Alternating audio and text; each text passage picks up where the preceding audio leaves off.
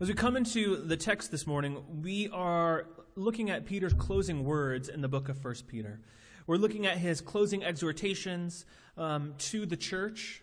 As, as a reminder, Peter wrote this letter to several of the churches. It was a, a letter that was circulated amongst a, a, a, church, a, number of churches in a region. And this letter specifically, uh, Peter writes to encourage the church that is being oppressed and persecuted. They're experiencing some hardship. Uh, and he has spent uh, thus far a good portion of the book reminding them of how they ought to endure suffering, how they ought to endure hardship. Uh, and specifically in uh, chapter 4, he kind of goes into uh, this synopsis of what it means to suffer as a Christian. You know, he starts off saying, "Don't be surprised at this fiery trial that you will experience. Don't be, uh, don't be surprised thinking that you will not." deal with hardships in life or, or persecution in any way. But what instead he says is that we ought to rejoice because we share in Christ's sufferings. We are being like Christ when we experience these hardships. And as he makes his way through, uh, his point. As, as, he, as he moves into chapter 5, he, he begins to give us this outline of how the church is to kind of to interact with the world and interact with each other. But he finishes uh, his, his kind of idea in verse uh, 6. My number is so small I can't see. There we go. Verse 6, where he says, Humble yourselves, therefore, under the mighty hand of God, so that at the proper time he may exalt you, casting all your anxieties on him because he cares for you. It's Peter's point here is that as Christians, we ought to be humble in nature, that we ought to come into all things accepting the hardship, difficulty, suffering that comes our way. Uh, and operating in humility, operating in this confession that we are depending upon God to sustain us. Because we ourselves, uh, when we operate in pride, what we're really doing is we're exalting ourselves above God. But when we operate in humility, we are demonstrating, we're showing, we're confessing that we rely on Him completely that we need him so desperately. And, and, this is what Peter says here. This is why he uses this specific phrase, as we've talked about last week humble yourselves, therefore, under the mighty hand of God. That phrase, of course, we mentioned last week, the mighty hand of God, is pulled straight out of the story of the Exodus. That where, uh, again and again, God's work in the land of Egypt and rescuing his people from uh, this 400 plus years of slavery is said to be done through God's mighty hand. That He is the one who has shown His sovereignty over all things. He is the one who has demonstrated his power and authority over uh, the said gods of Egypt. He is the one who has demonstrated his power over uh, Pharaoh, who in that time would have been exalted uh, as a god as well. It is uh, the God of Israel who has rescued with his mighty hand. And so here Peter comes in, uh, reminding us that we are to trust him, to trust the Lord, to cast our cares upon him, that we ought not to be worried, that we ought not to operate from a place of anxiety or fear. And it's in doing, uh, in, in operating in that place, when we have anxiety and worry and fear, when we are, are so preoccupied with those things, when we're protecting those things, we are uh, really confessing that God's not going to take care of those things, that He probably can't handle it. And so we've got to worry about it for Him. But instead, Peter tells us that we ought to cast our anxieties on Him because He cares for us. Cast all your anxieties on Him because He cares for you. And now, as we come to the text this morning, he continues to remind us of what it means to be established, what it means to be a Christian, what it means to be solid in faith. He comes now knowing the circumstance that uh, his hearers are in, knowing that they are being uh, in this position of experiencing hardship and persecution, suffering. He says this in verse 8 be sober minded, be watchful. Be sober minded and be watchful. These are two things that, that Peter tells us that we ought to do as Christians be sober minded and be watchful. Now, there's a reason for this, of course, but when Peter gives us command, we also want to see uh, what this means, the implications of this command.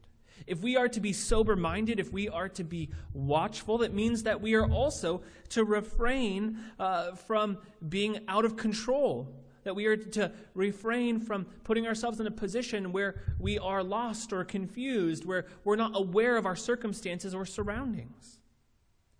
Be sober minded, be in control, be of a sound mind, is what he's getting at here. There is a need to be alert. In 1 Thessalonians chapter 5, Paul makes a similar point. He says this So then, let us not sleep as others do, but let us keep awake and be sober. He goes on in verse 8 of 1 Thessalonians 5. He says, But since we belong to the day, let us be sober having put on the breastplate of faith and love, and for a helmet, the hope of salvation. So I want you to see a couple things here with what Paul is getting at. He, his command is connecting, like Peter, this idea of being sober with being awake, watchful. But then, as he moves into verse 8 in 1 Thessalonians 5, he connects being sober with uh, coming in tandem with putting on the armor of God, putting on uh, the breastplate of faith and love, and the helmet of the hope of salvation. So there's this idea of faith and salvation that comes along with being sober. Peter will make similar remarks in a moment. Peter, uh, or not Peter, Timothy, uh, Paul later in his letter to, to Timothy 2 Timothy chapter 4, verse uh, 5, he says that the way that we endure suffering is to always be sober minded. He tells Timothy, always be sober minded, endure suffering. And then he tells him, do the work of an evangelist, fulfill your ministry. He says, I know that you're going to experience these things, but the way that you survive is to be sober minded. Now, as, as we think about these things, uh, to be sober minded.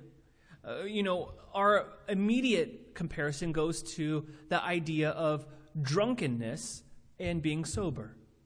And of course, there's, there's an extreme uh, there, which is helpful for us to understand. When you are not sober, when you are uh, drunken, uh, or, or, intoxicated with, with alcohol, then you're in a place where you're not aware of your circumstances, you're not aware of, of uh, your surroundings, you're not in, uh, you're, you don't have mastery over your body. You're in a place where you are compromised. And, and, and of course, we see those extremes. But beyond that, what Paul's, uh, or, or what Peter's also getting at here as he makes this comment is that there is an awareness that we are to have that goes beyond just not being uh, out of control. We have to also be watchful. There's one that just says, be in your right mind, be focused, but now he, he presses in deeper and he says, be watchful. This is the idea of being circumspect having this, this mindset where you are always looking around. You're, you, you are aware of your surroundings. You're paying attention. You ever watch those, those uh, you know, kind of um, action action movies. They're kind of about spies, and and eventually, like one spy is like meeting with somebody else, and and he tells them like, you know, I sat at this place in the room because like I know how many exits are in this room. I know I know who is the biggest threat in this room right now. I know that if I need to make a quick escape, here's where I need to go. That is what Peter's getting at here, being watchful. He's going into this circumstance knowing that there is a possibility of attack, knowing that there is a, there is a, an awareness that an enemy could be approaching. Jesus has similar remarks. In Mark chapter 13, verse 34, he also commands his followers to be watchful.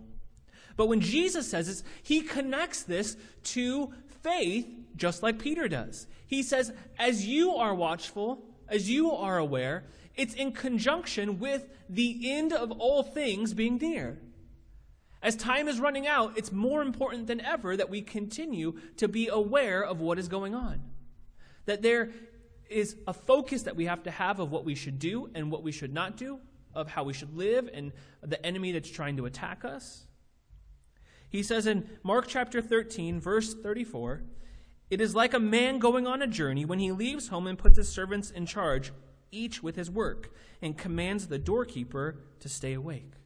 He says this idea that he's entrusting this group, they're given a task, and the doorkeeper is told to stay awake.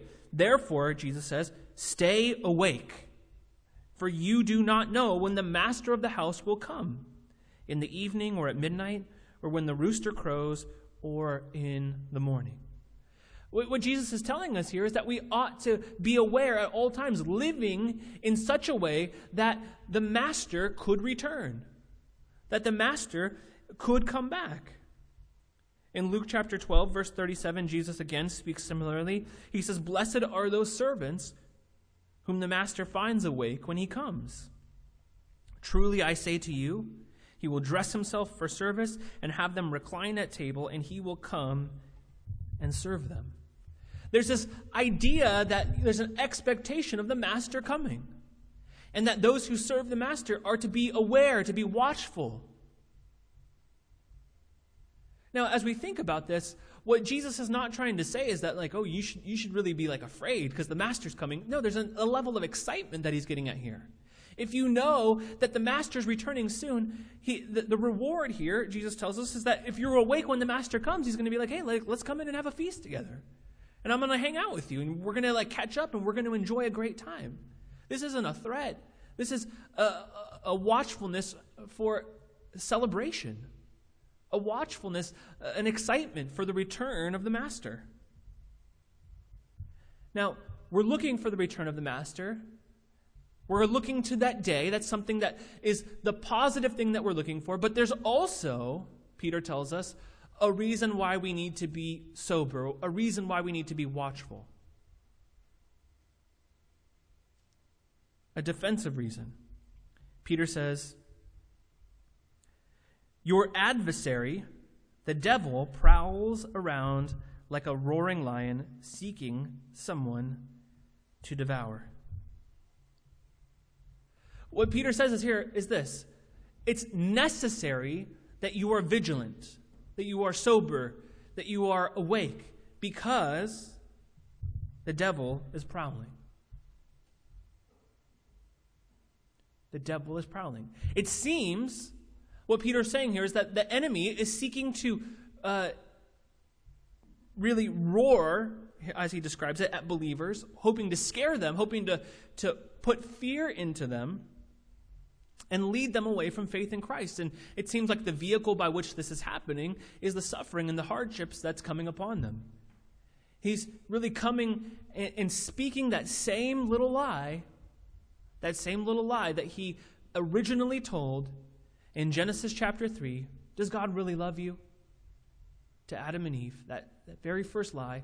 It seems like he's trying to come and say those very same things to these Christians who are experiencing hardship.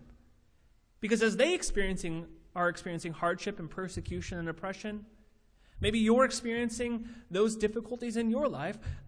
Maybe Satan's coming and saying, like, look, like, it doesn't really seem like the Lord loves you very much because look at the things you're going through.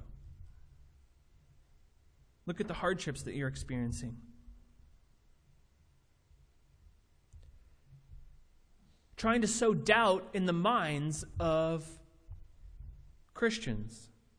This is what Peter means when he says that the devil is seeking someone to devour. He's trying to inflict these lies, this persecution on uh, these Christians so that they deny Christ, so that they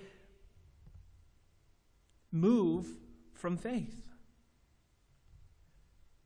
And this is why Peter says that Christians must be sober minded and watchful until the very end.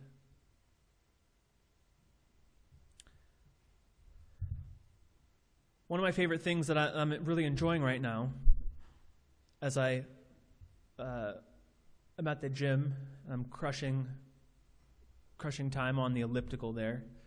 It's the great, it's the greatest thing because you can watch Netflix while you're on the elliptical. Like you can pretty much stay like pretty, pretty straightforward. But I've been watching the this show Hunted, Hunted. It's uh, I think it's the BBC with David Attenborough, greatest narrator of all time. I mean, like Morgan Freeman, David Attenborough, like they're pretty close. But this show is awesome because it's all about animals hunting, and it shows the hardships that they have to go through. And they have, of course, you know this uh, kind of the typical one they've seen a million times about the polar bear trying to get the seals. It's like okay, whatever. But there is. Uh, there is a couple vignettes that are looking at how lions hunt, how they move in order to capture their prey. And the surprising thing that, that you discover throughout these shows is, is that like the odds for uh, the predator is really bad. Like they they like they're like one in twenty successful.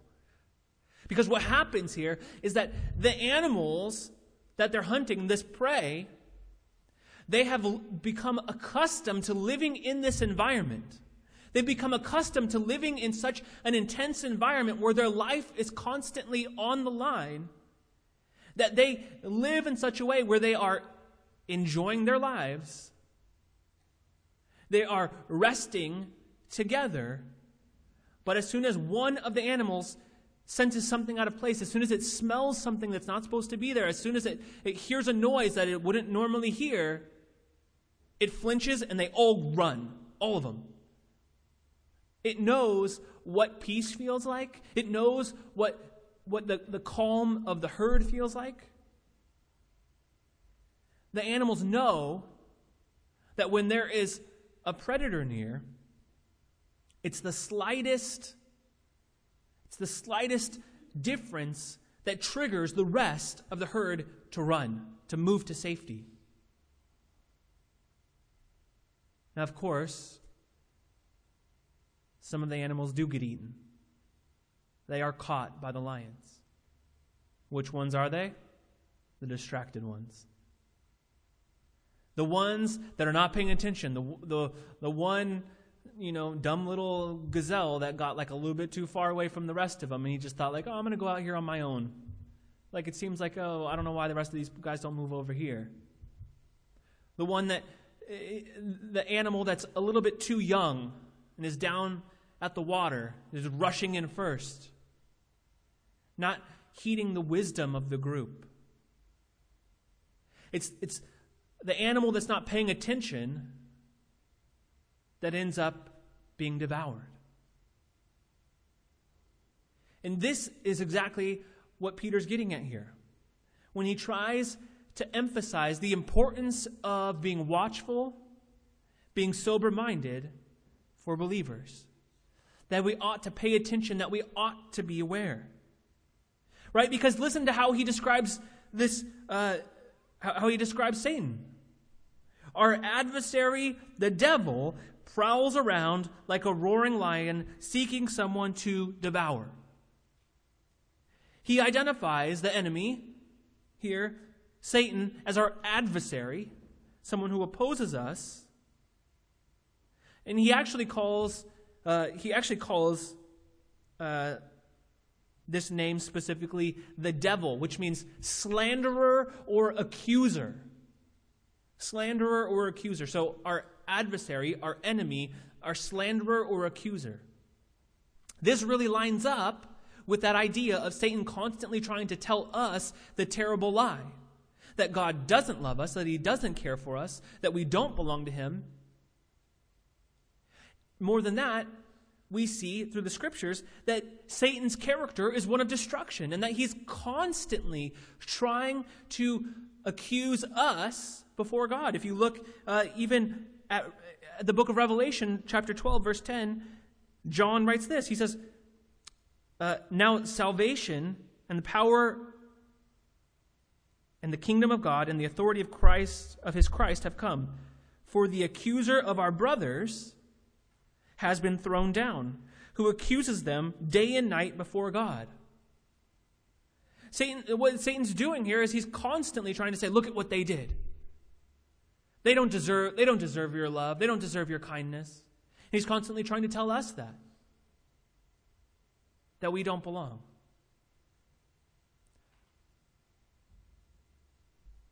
Satan's goal is to devour us. He's not coming just to like have like a nibble or a taste. He's here for the kill. He, he's out to eat. Not just kind of wound you a little bit, to completely destroy you. In his 1861 sermon entitled The Roaring Lion, Charles Spurgeon describes the work of Satan this way. He says, He can never be content till he sees the believer utterly devoured. He would rend him in pieces and break his bones and utterly destroy him if he could. Do not, therefore, indulge the thought that the main purpose of Satan is to make you miserable. He is pleased with that, but that is not his ultimate end. Sometimes he may even make you happy. For he hath dainty poisons, sweet to the taste, which he administers to God's people if he feels that our destruction can be more readily achieved by sweets than by bitters, he certainly would prefer that which would best affect his end. You see, the way that Spurgeon describes the tactics of Satan is not simply uh, to maim you, to make you miserable. Sometimes Satan will try to make you happy, to say, well, you really need this. This will make you happy. This is why it's so crucial that we find our identity not in ourselves and not in what we want, but in what, uh, what God wants. We find our identity in Christ and Christ alone. We have died with Christ, we've cru- been crucified with Him, we are raised now together with Him. This is why it's so crucial that when you, that you submit all of your desires to Him. The things that you want, the things that you enjoy, the things that, that you really like, those must be submitted to Christ. You have to, they have to come under his lordship as well. Because our sinful heart can often mix motives there, and we can end up pursuing things that are really these sweet poisons from the enemy. Now, what we want to also see through Peter's word here is this the wonderful contrast between the work of the enemy and the work of our Father, the chief shepherd. Remember how Peter has described the Lord? He says, The chief shepherd will appear. Here we have an, a, a, a chief shepherd who tenderly cares for his children who invites us to cast our cares, our worries, and anxieties upon him so that we might have peace in him.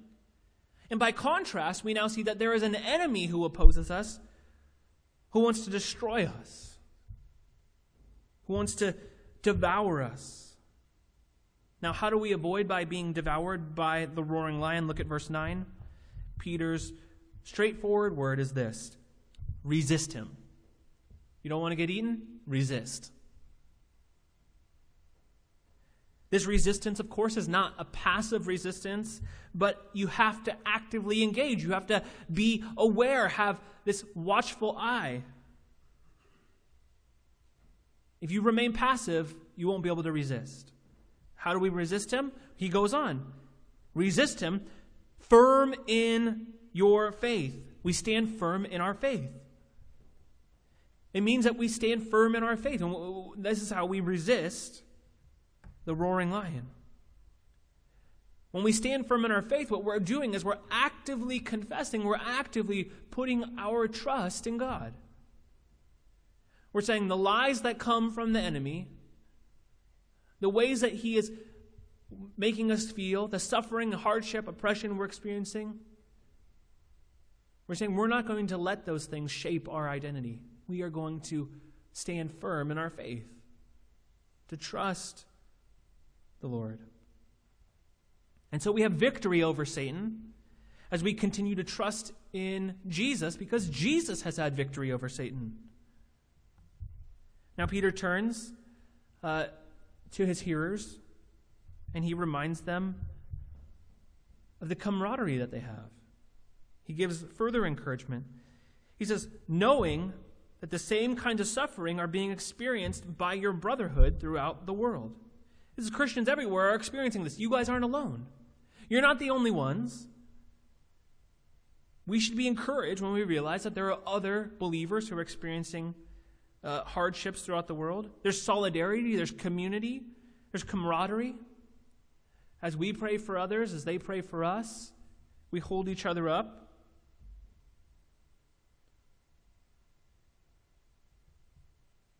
Everyone in the family of God faces suffering, hardship. It's just part of the life. As Paul has told us, as Peter has told us. Now, for these hearers, and likely for you and I, we have experienced the similar type of suffering that they are experiencing here because uh, these readers, they were experiencing, of course, this social uh, suffering. They were kind of social outcasts because they weren't participating uh, in the worship practices, the worship activities of the day. They weren't joining in with the culture that was celebrating things that were uh, opposing God.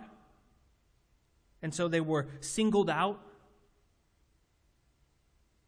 And of course, as Christians, we have an allegiance to Christ, and as we refuse to participate in things that exalt other gods, we are going to also be, you know, just by default, singled out. And so these Christians, you know, they, of course, would have been outcasts.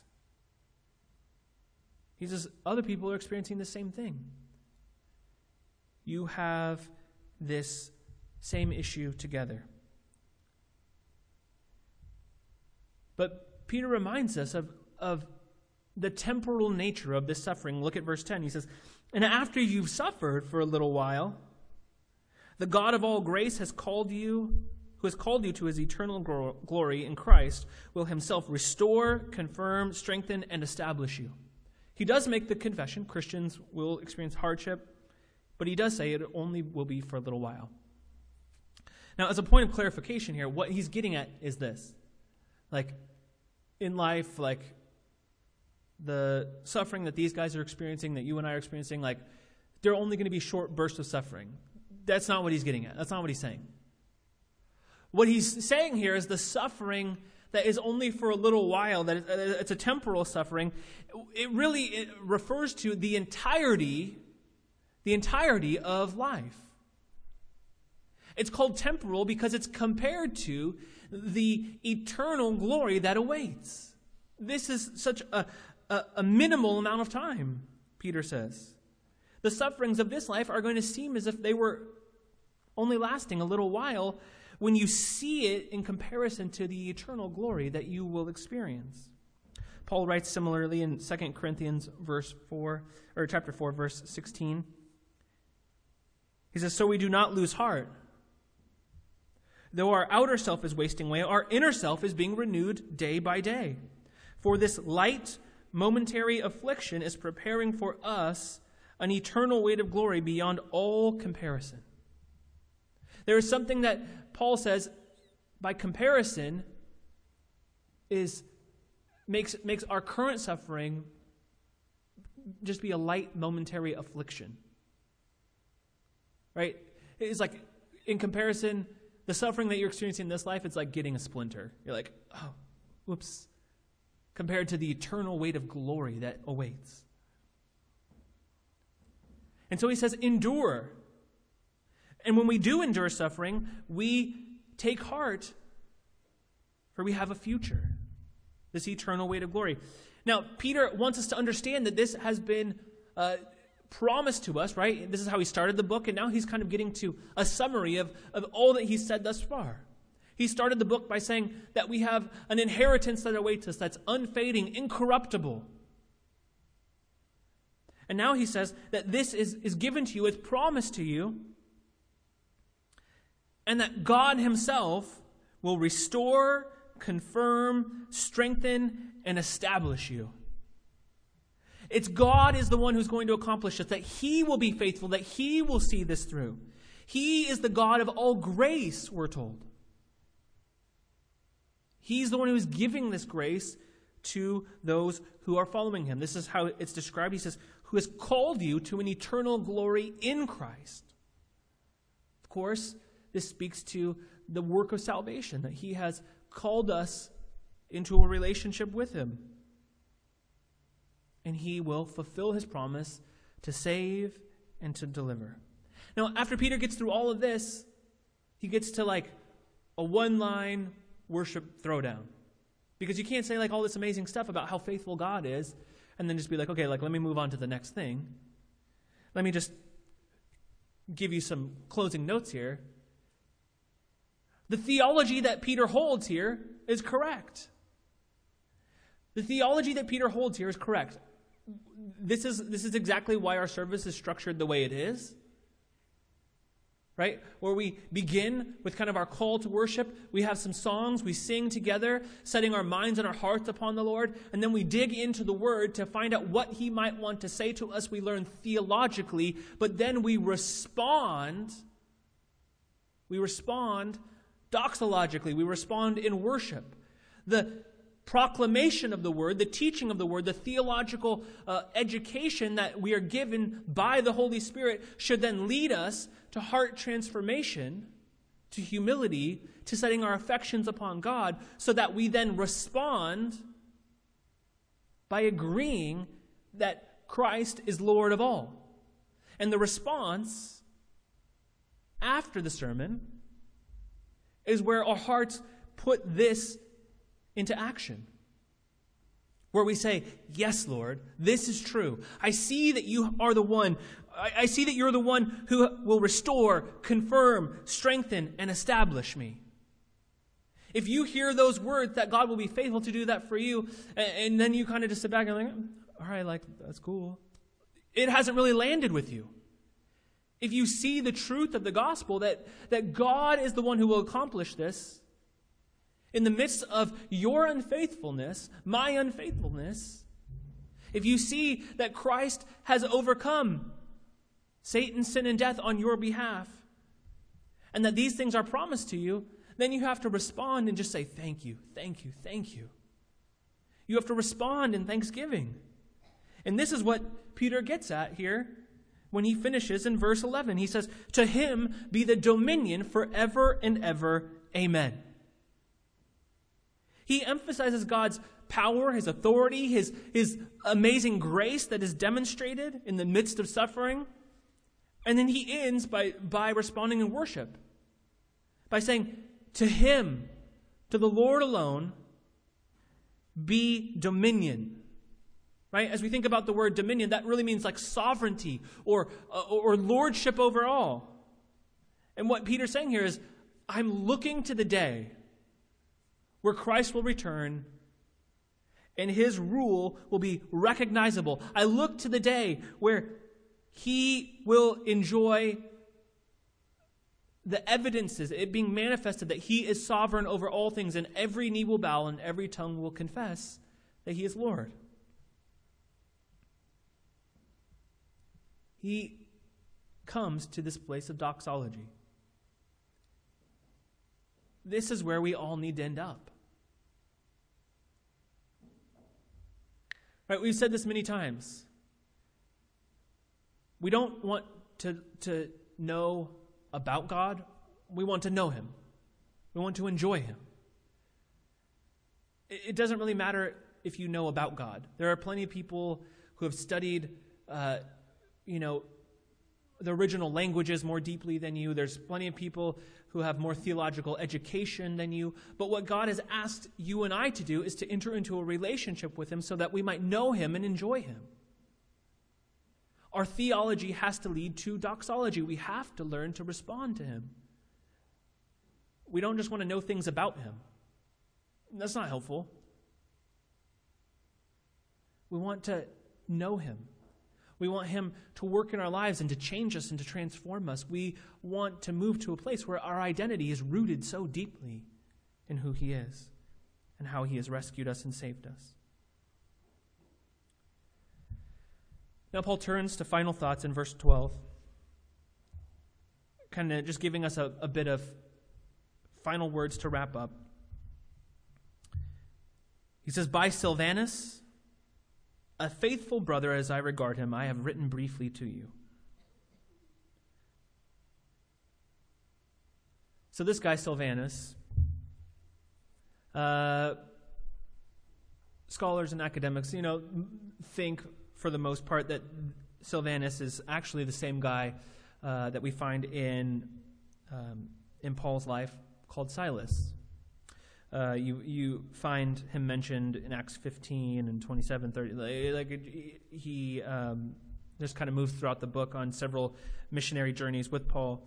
Uh, Paul also mentions Silvanus in 2 Corinthians 1 and 1 Thessalonians 1, uh, 2 Thessalonians 1.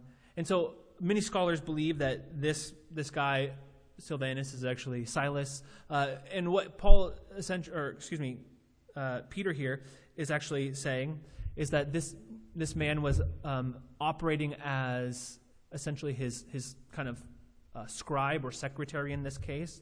Uh, he, he, says, "By Silvanus, a faithful brother, as I regard him, I have written briefly to you."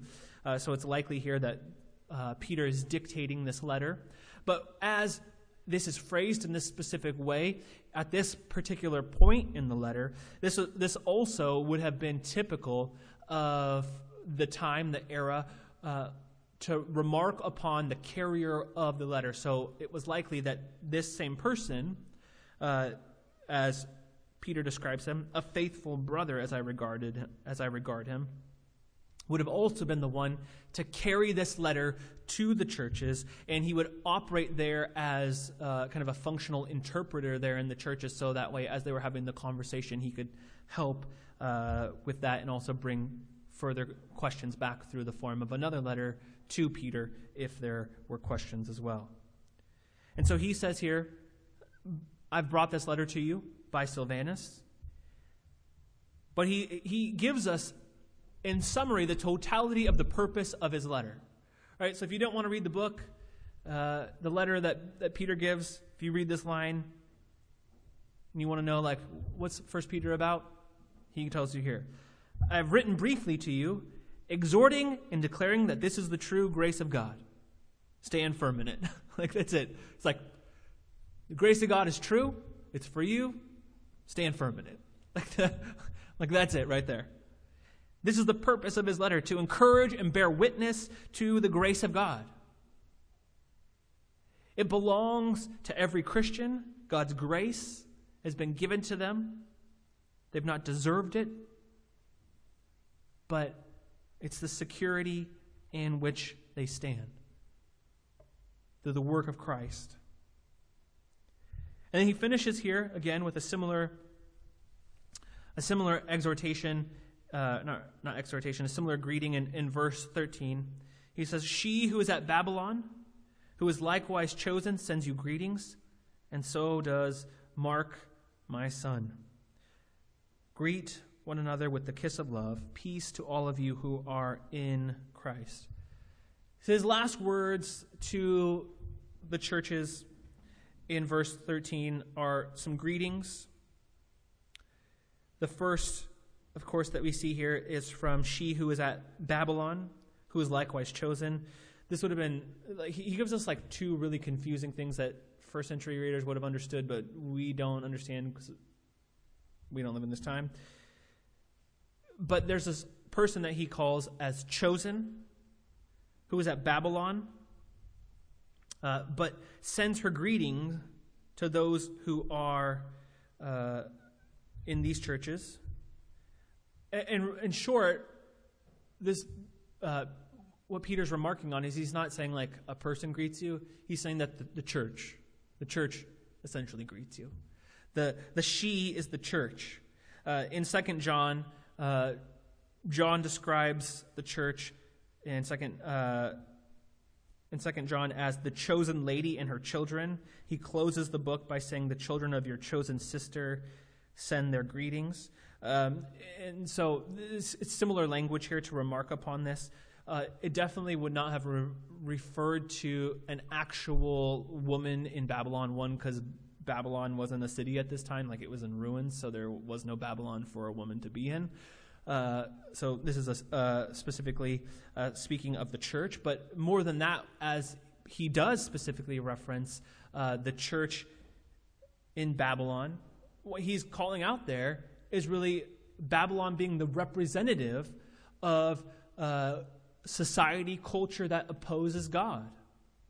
He says that there that this these other churches that are living in a similar environment, they send greetings as well. They're experiencing the hardships that you're experiencing. And of course, he also sends greetings from Mark, my son, who was like actually not his son, but operates as a son in the faith. Uh, uh, Mark, of course, is John Mark, who is uh, the author of uh, the Gospel of Mark. Um, but there's just this relationship that Peter and John Mark have together. Uh, and of course, they worked closely on the Gospel of Mark. And so there's also this relationship that we see where there's family in Christ that are sending support and love for these churches as well. And he finally finishes with the simple exhortation Greet one another with the kiss of love. Peace to all of you who are in Christ. Of course, uh, this kiss of love, or uh, a holy kiss as might be described in yours, is, is you know, uh, kind of an old school, uh, typical greeting that would have been, been in that time. Uh, similar to like the fancy way that you know you might have might have uh, seen European folks greet each other, uh, and you know you probably were like jealous that like oh like I wish we did that in our culture because that seems really nice. Like what he's saying here is this: like when you're when you are experiencing that level of greeting, what you're what you're doing there, in in this uh, kind of kiss of love is you're bringing yourself in proximity to somebody else and making yourself vulnerable to them. You're saying, I welcome you. I'm not holding you at a distance. I'm not saying you're over there and I'm over here. You're coming near to say, I'm exposing myself to you.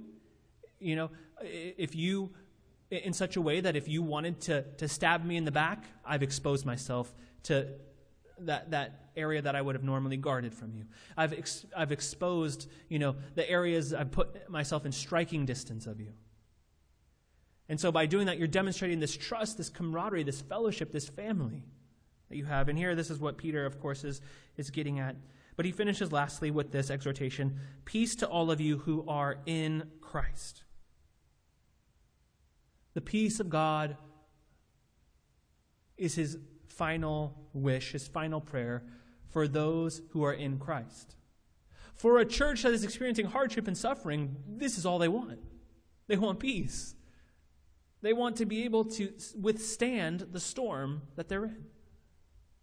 And this is Paul's final word, his thing that he prays for them.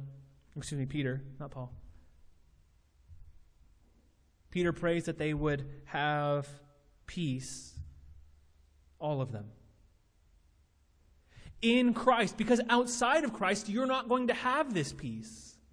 When you're in Christ, when your identity is so rooted in Him, when the enemy does come and tell you the lies, when he does say, like, you're probably not working hard enough, or that thing you did was pretty selfish, or, you know, God doesn't love you, does he really care about you, the hardship and difficulties that you're experiencing?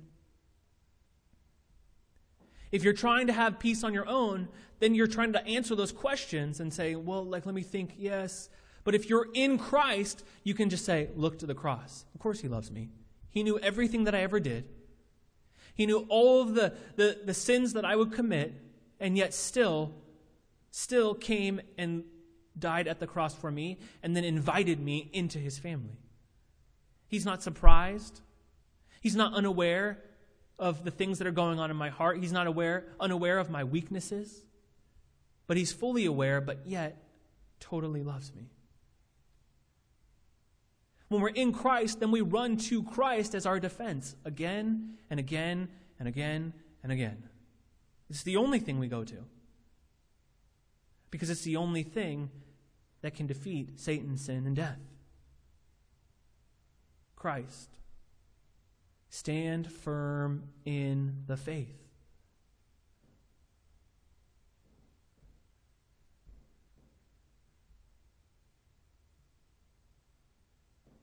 To him be the dominion forever and ever. Amen. Let's pray. Lord, we are thankful for your work, for your identity that you have given to us. And Lord, we don't want to build our lives upon our own work, upon our own efforts, upon our own um, achievements. But Lord, we want to rest in your work. We want to confess, Lord, that it is through our weakness that you are strong. When we are willing to deny ourselves, to take up our cross, to follow you, when we make those confessions, Lord, you can be exalted. And so, Lord, this morning we lift you up.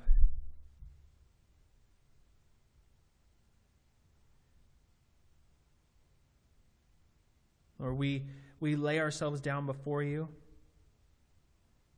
this morning. We pray that you would reveal in our hearts, Lord, the, the things that, Lord, we need to surrender to you, the things that, um, or we could be tempted to overlook. As the enemy is about like a roaring lion seeking someone to devour. Lord, we we recognize that he may come and try to give us bitters, but he may try to, to bring sweetness. And so, Lord, we want to, to make sure that everything in our life is under your lordship. That you are ruling and reigning in every way.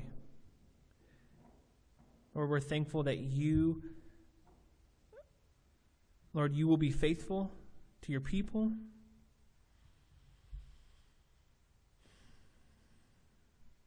Lord, we're thankful that you will that you let us cast our cares upon you, our anxieties, our worries, our fears.